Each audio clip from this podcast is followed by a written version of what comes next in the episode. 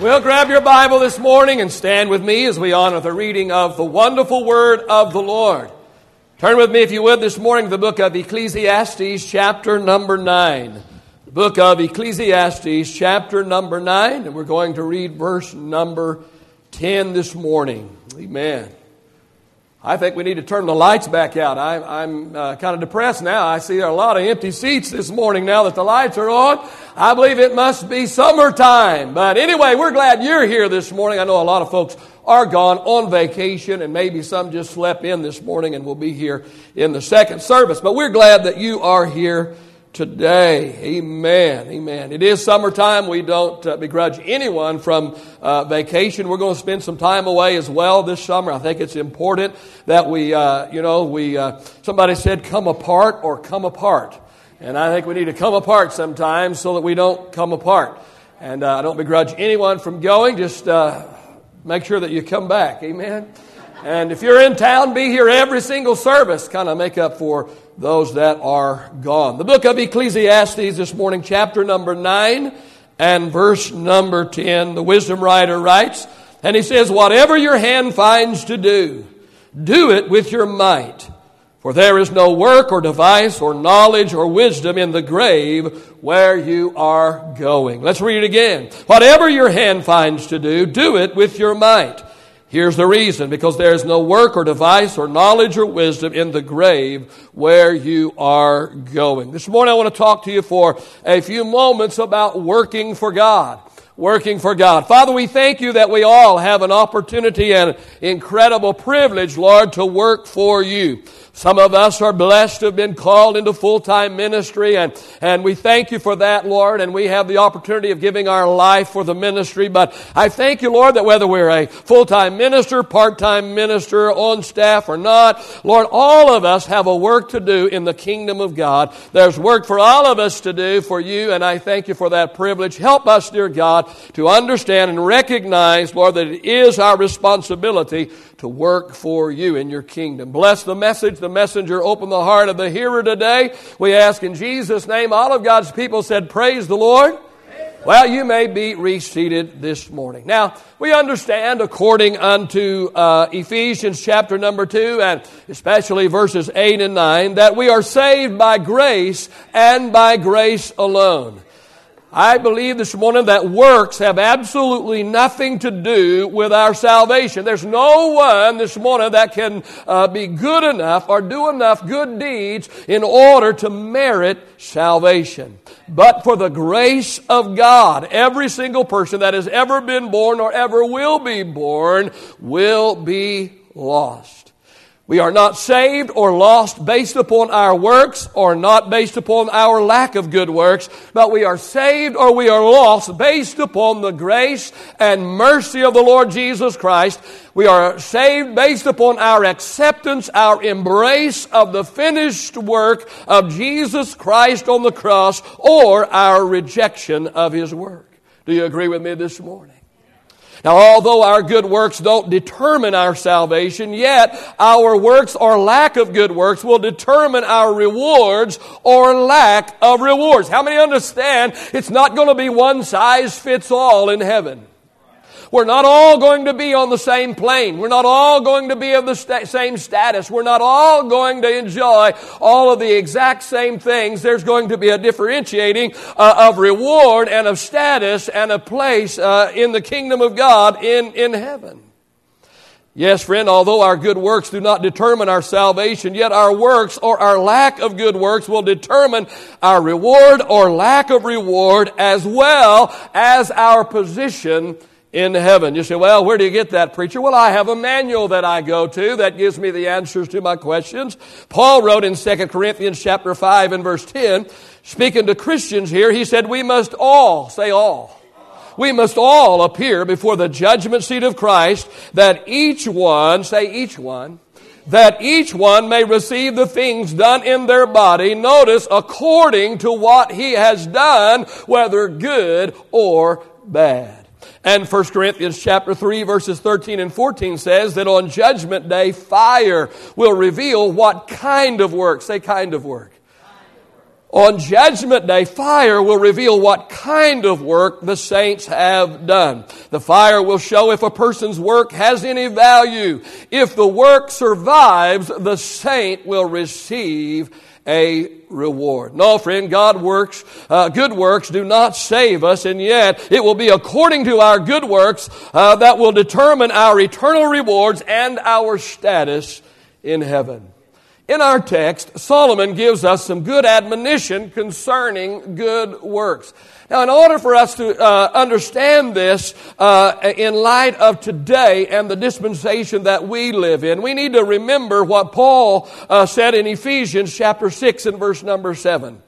Paul wrote in Ephesians chapter 6 and verse 7, he said, whether we work for man or we work for God, we should perform our work as unto God. In other words, Paul said it doesn't matter if I'm in secular work or I'm in what we call clergy or, or, or ministry. Whatever our work is, uh, we don't work as unto man, but we work as unto God. Some of you are struggling in your job. Some of you are struggling in your work, and the reason you are is, is because you're you're doing it as unto man. You're doing it for your boss, or you're doing it to receive a paycheck, or you're doing it just in, because you've got to work. But Paul said that no matter what it is that we do, no matter where we work or what we do, we need to do it not as unto man, but do it as unto God. Our work, whether we're singing a song or preaching a sermon or teaching a lesson, or we're out digging a ditch somewhere, or punching a clock somewhere, going nine to five, amen, all of it should be done as unto the Lord. Brother Ricky, when you're driving down the road in that 18 wheeler, amen, you need to be doing it not for your boss, not just to get uh, something from uh, A to Z, but you need to be doing it with joy and enthusiasm as unto the Lord. Our job would be a whole lot better. The day would go a whole lot quicker. We would enjoy our life a whole lot more if we understood that when we work, whatever it is we do, we need to do it as unto the Lord. Ephesians chapter 6 and verse 7 says, work with enthusiasm. Well, how in the world can I be enthused about digging a ditch? How in the world can I be enthused about punching a button or spending all day behind the, the screen, uh, uh, you know, and, and, and, and all of this? How can I do it? Well, you can do it, he said, work with enthusiasm as though you were working for the Lord and rather for, than for people. So in light of what Paul teaches us here, we should look at our text in this life. The work that we do is not unto man, but our work is as unto the Lord. So let's read our text one more time. Ecclesiastes chapter 9 and verse 10. Whatever your hand finds to do, do it with your might. For there is no work or device or knowledge or wisdom in the grave where you are going. Now, as I look at this uh, one little verse, I find four different admonitions that Solomon gives us in this one verse as they relate to our work for the Lord. So here they are this morning. I believe, according unto this passage, there's four things that we need to do. First of all, this morning, we need to do what you can. Just simply do what you can. Notice the phrase, your hand. Say your hand. Say it again, your hand. Solomon said, whatever your hand finds to do. You see, when it comes to working for God, do what you can. How many understand this morning that God doesn't expect us to do everything, but He does expect us to do something? I said, God doesn't expect us to do everything, but He expects us to do something. I've got news for some of you this morning. God didn't save us just so that we could go to heaven when we die. And that's the way a lot of people live for God. That's the way a lot of people serve the Lord. They just, you know, it's just like it's just a fire escape. It's just a way out of hell. Uh, uh, you know, they've got just enough of God uh, uh to keep them out of uh, hell, just enough of God to get them into heaven. But listen, God didn't save us just so that we could go to heaven when we die. God also saved us to work for Him. And let me tell you something else this morning. Coming to church is not working for God. Some of you think this morning, well, I've done my duty this morning. I've come to the house of God and I'll come again in two or three weeks. Coming to church is not working for God. We come to church to worship the Lord. He is worthy to be praised. But we also come to the house of God that we might become better equipped to work for the Lord. Look with me in the book of Ephesians this morning, the book of Ephesians, chapter number four. The book of Ephesians, chapter number 4, and verse number 11. Speaking about Jesus, it says, and he gave some, and this is talking about his gifts to the church, and he gave, and, and he himself gave some to be apostles, and some to be prophets, and some to be evangelists, and some to be pastors and teachers. This is the gift of God to the church. The pastor is God's gift to the church. He's got a sense of humor, doesn't he? But not only is the pastor God's gift to the church, but the prophet and the apostle and the evangelist and the teacher. These are all gifts that God has given to the church. All right, here's the gifts God gave for the church. What did He give these gifts for? Well, verse 12 tells us what all of these gifts are for. And He says, therefore, the equipping of the saints for the work of ministry. We're not to hire a pastor to do all the work. It's not his job to do all the work. Amen? It's not the evangelist's job to do all the work or the teacher's job or the apostle or the prophet. It's not, it's not their job to do all of the work of the church. But their job is to equip you. Their job is to equip the saints for the work of ministry, for the edifying of the body of Christ. Amen. Now, the modern day church wants to hire professional clergy to do all the work of the church. Well, we're not getting all the work done. There's stuff that needs to be done. Well, we better hire another staff member. That's the mentality of the American church today, is we can just hire another staff member. We can hire another pastor. We can get another preacher. We can get another minister. We can pay them. That's what man does, but God's plan is for the full-time ministers to teach and train the people of the church how to minister and do the work of the church. And God equips every person with gifts and talents and abilities. And His will for us is that we use our gifts, our talents, our abilities in our everyday lives for the glory of the Lord. And we must understand that all of us have different kinds of gifts.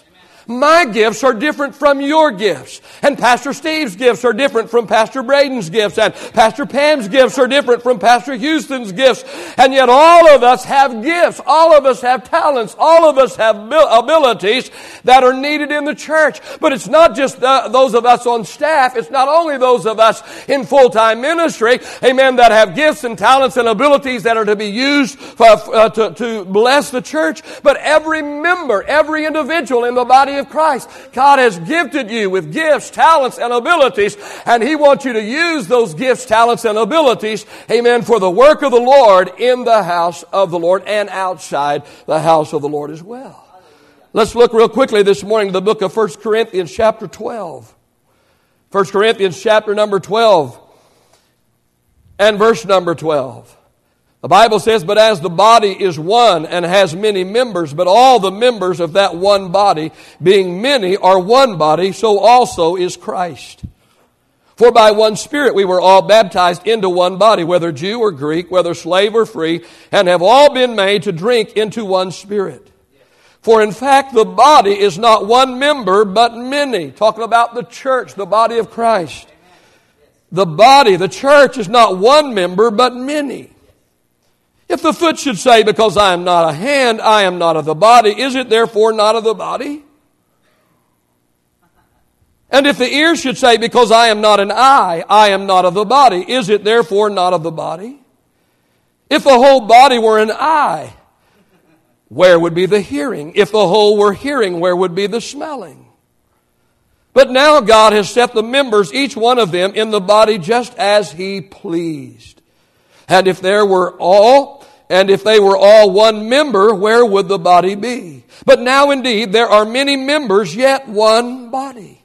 And the eye cannot say to the hand, I don't have any need of you, nor again the head to the feet, I have no need of you. No, much rather those members of the body which seem to be weaker are necessary. And those members of the body which we think to be less honorable, on these we bestow greater honor. And our unpresentable parts have greater modesty.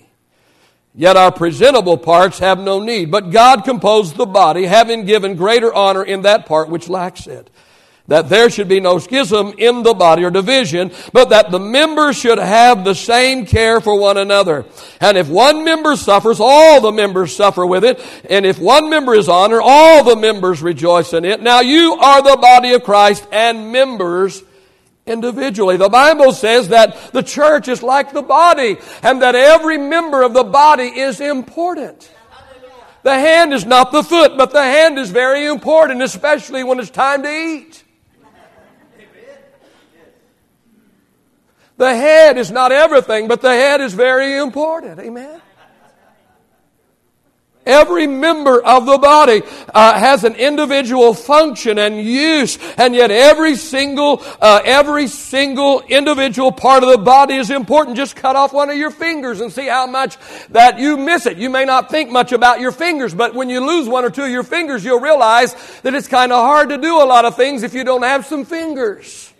And a lot of people in the body of Christ, in the church, they're doing absolutely nothing in the church, and they think, well, I'm not important. I can't do very much. I don't have any uh, ability or talent. I'm not grand or, or, or, or, or great or anything. What can I do? And yet, every single member is important in the body of Christ. And it takes every single member in order for the body to function, at least at the level that it is intended to function.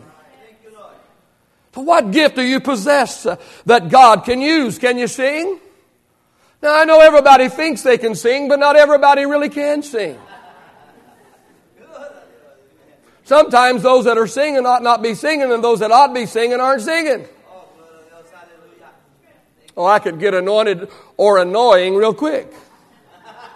Can you teach? Do you have the ability to teach? Hey, if 75% of your people are nodding off, maybe you don't have that ability. Wake up out there, would you? Do you love children? Is there a love in your heart for, for all those little wiggles and giggles? Do you have the gift of hospitality? Do you love serving and making people feel welcome and at home and making people feel good? If, if that's the gift that you have, you ought to be at the front door or the side door. You ought to be ushering and, and greeting because you've got a gift that needs to be used in the body. It's wonderful if the preacher can preach, but hey, if everybody's grouchy and cranky to them on the way out, they may not even last through worship. Are you a giver? Do you love to give? And do you have something to give? Are you gifted at fixing things? I mean, you can just fix about anything that breaks. Let me tell you, there's a ministry available for you at New Bethel. Because we have some people that have the, uh, the spiritual gift of breaking things. Do you have a green thumb? Can you grow anything? Amen. We can use you. Amen. On the landscape committee. Oh, that's not very spiritual. Let me tell you that when people drive by our property and they see weeds and grass grown up and, and flowers unattended and all of these kinds of things, they're going to keep on growing. They're going to think if they don't think any more of their church than that, I don't want to see what's on the inside. Amen. It's wonderful if you have something awesome and incredible to offer on the inside, but you got to get them in here in order for them to receive it. What is it that you have? What is it that, that, that God has gifted you with? What is it that God has blessed you with that you can use in the body of Christ? Had a man in my church years ago, his father was a minister, and his father decided he wanted to ask God where he fit, what he was in the body of Christ. And so he asked God, he prayed and he said, God, where am I? What am I in the church? What am I in the body? What part, what member am I of the body of Christ? And God told him he was the big toe. And he was offended. What do you mean, big toe, God? I'm a man of God, full of faith and power for the hour. I've pastored churches. I've, I've preached giant crusade. I've laid hands on people and they have recovered from their illnesses. I'm a man of God and you tell me I'm the big toe? God said, try walking without your big toe. He said the big toe adds balance to the body.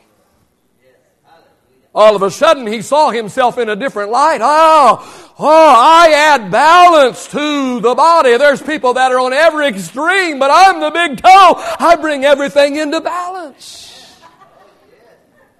Let me understand this morning. There's a work to be done. There's a work to be done at the church. There's a work to be done in the community. There's a work to be done in your own home and in your own neighborhood. Do what you can.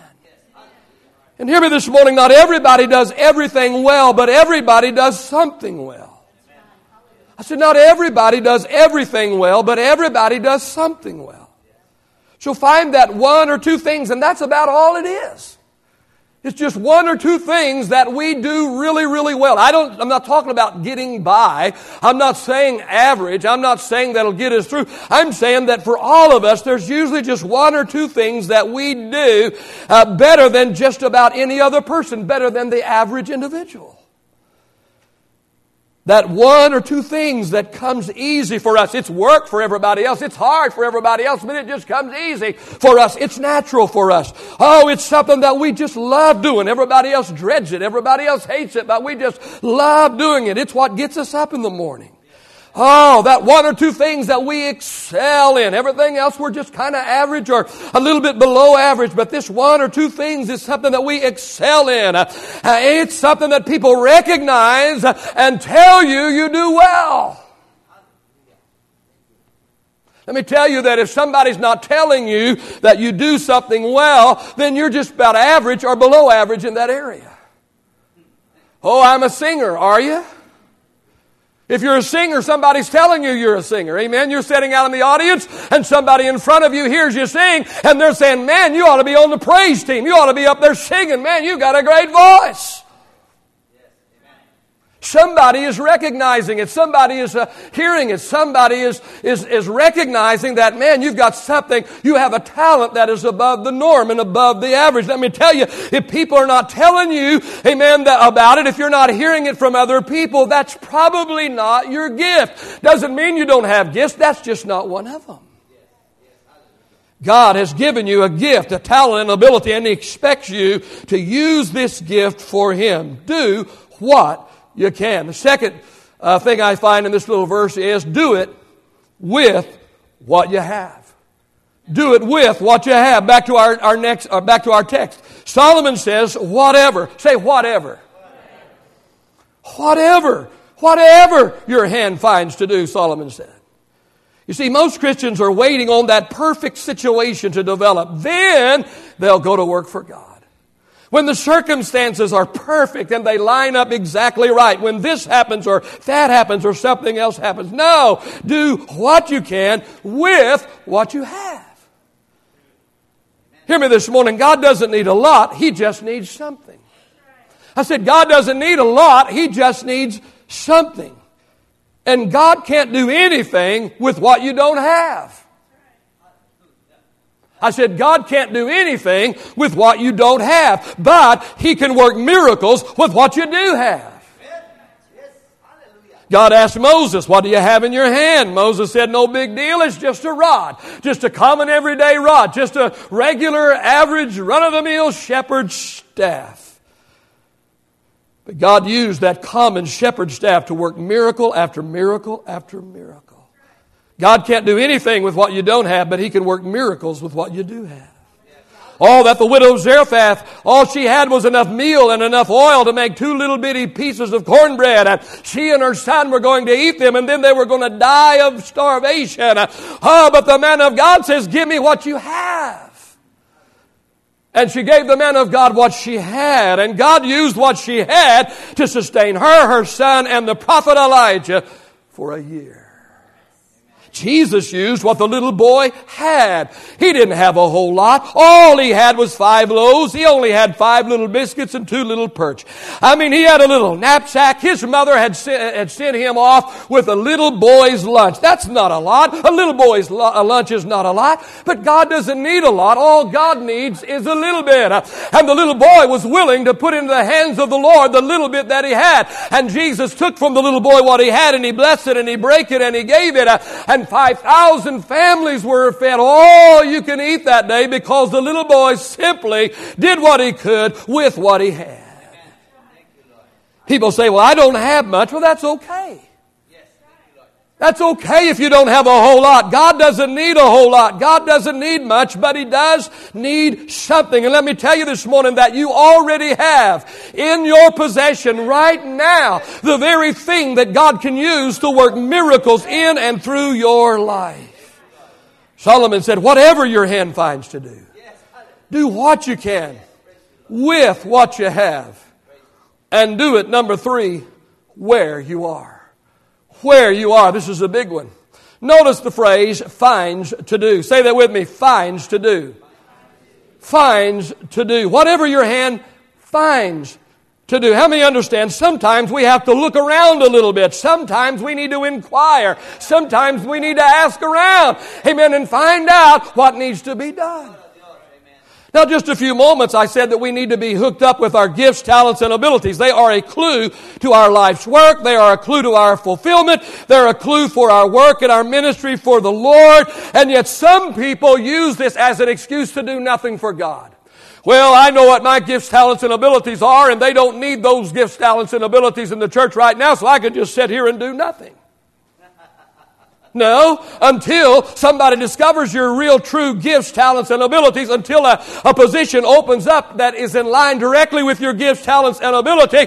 Amen. Just look around you. Amen. Find something to do. Amen. Find something to do. It may not be what you do best. It may not be what you're going to excel, but you're not doing it forever. You're just finding something to do to get involved in the work of God. Jesus said in John 4 and 35 to lift up your eyes and look. Say, look.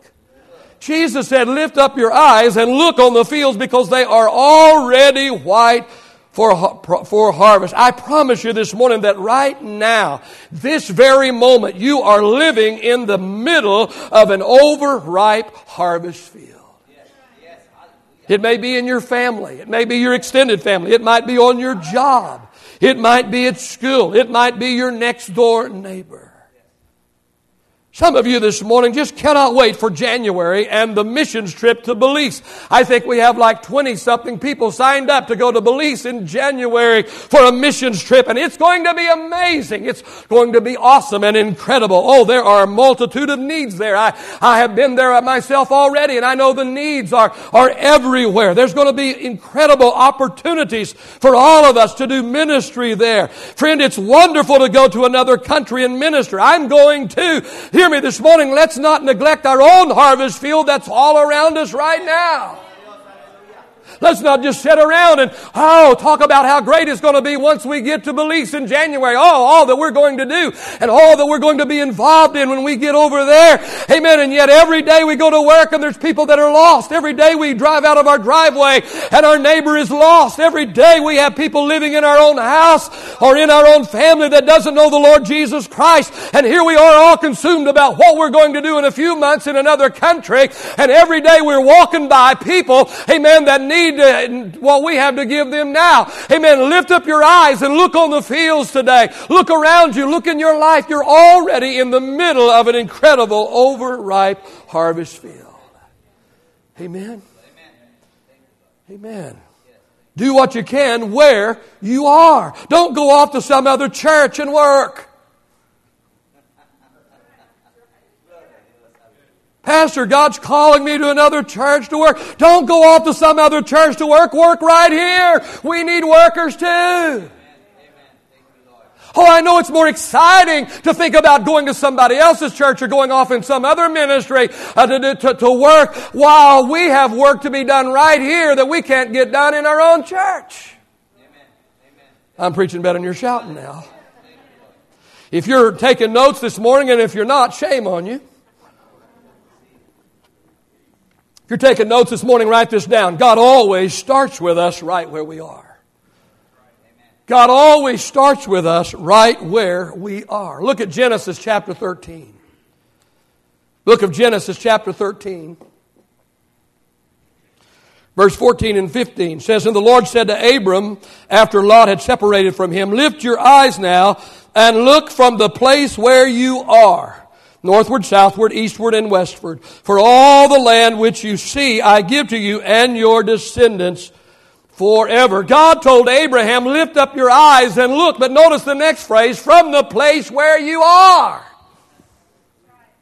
God always starts with us right where we are. Well, God, if I get this right, if that right, if I get this lined up and that lined up, and this situation and that circumstance happens, Lord, after I do all of that, then you can use this. No, God says to, to, to lift up our eyes and look from the place where we are. God always starts with us right where we are.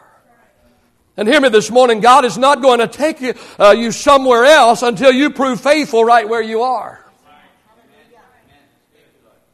How, God, I want you to use me, use me, Jesus, use me, and oh Lord, don't refuse me. Oh, take me here, there, somewhere. Open some door, give me some grandiose opportunity somewhere. I'm telling you that grandiose opportunity is never going to happen for you. God's never going to open a door for you somewhere else until you become faithful to God and His work right where you are.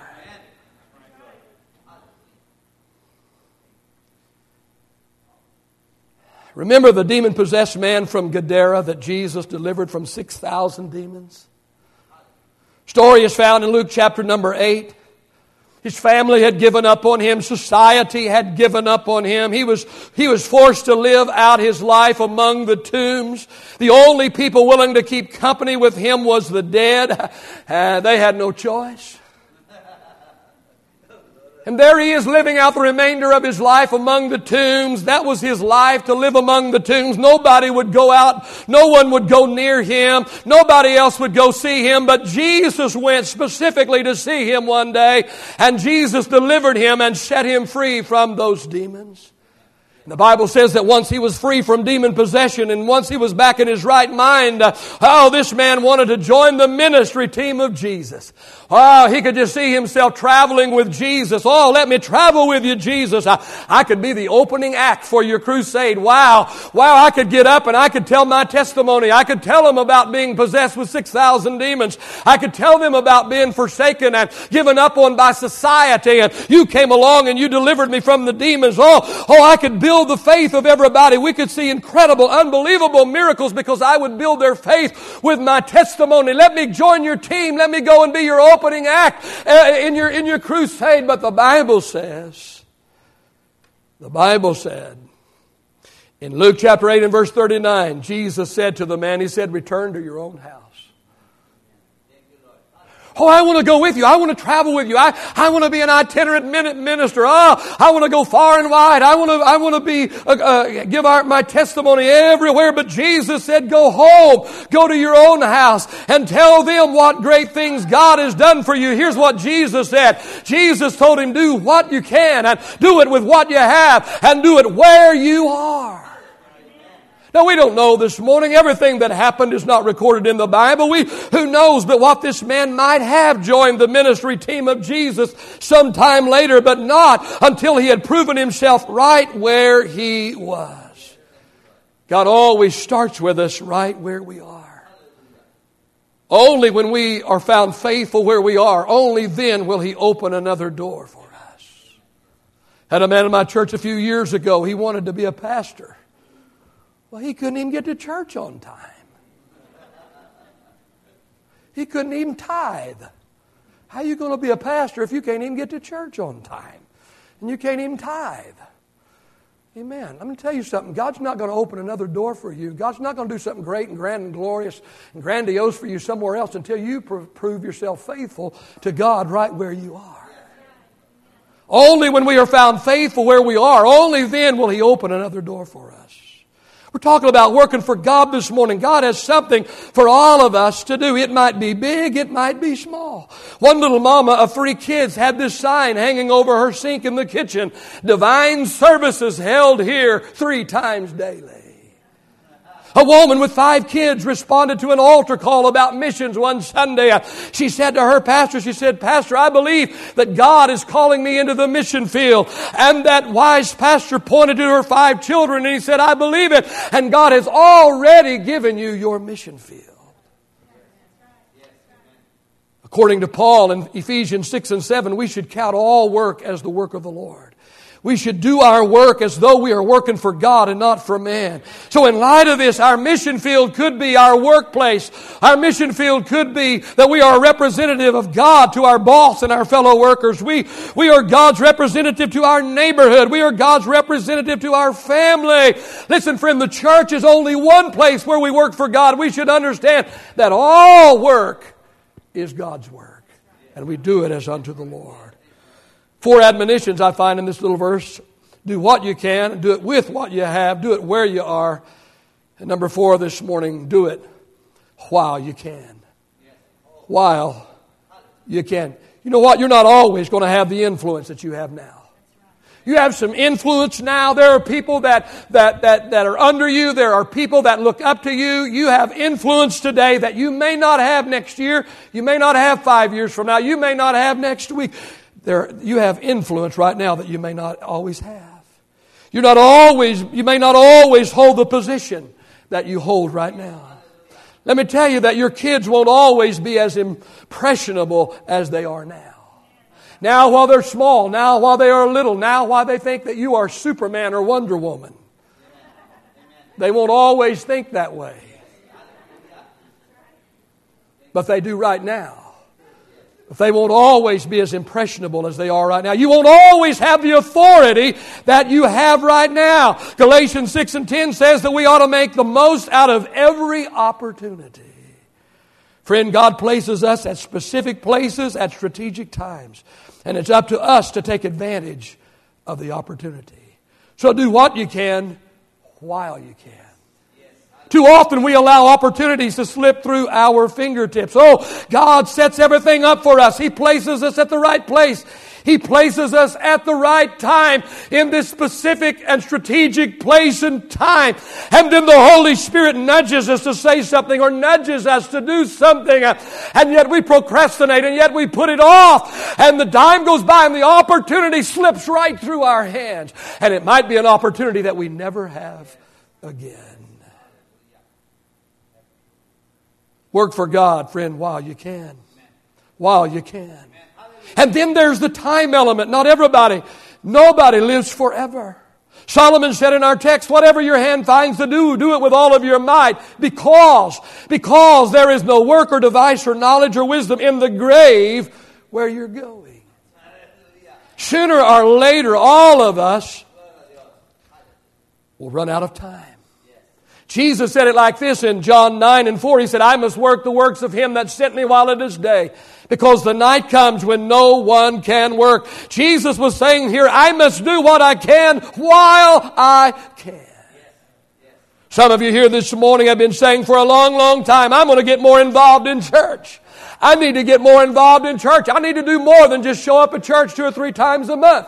I need to do more than just show up and put a few dollars in the offering plate. I, I'm going to get more involved in church. I'm going to volunteer. I'm going to get in part. I don't know what it is they need. I don't know what it is that I can do or how I can contribute. But you've been saying for a long, long time, I'm going to get more involved in the work of the Lord. I'm going to start working for God. Well, let me encourage you today. Start today. Do what you can while you can. Start looking for opportunities to minister. Ask the staff where you could be used.